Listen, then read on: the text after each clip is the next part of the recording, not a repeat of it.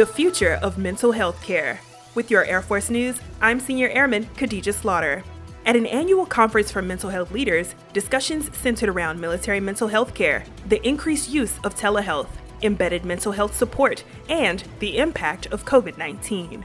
Lieutenant General Robert Miller, the Air Force Surgeon General, told the conference that support for airmen and guardians won't change as the Defense Health Agency takes authority, direction, and control of all military treatment facilities.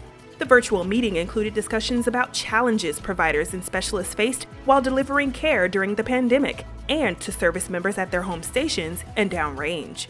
The week long conference serves as a tool to provide feedback so the future of military mental health continues to positively impact force readiness and operational mission sets.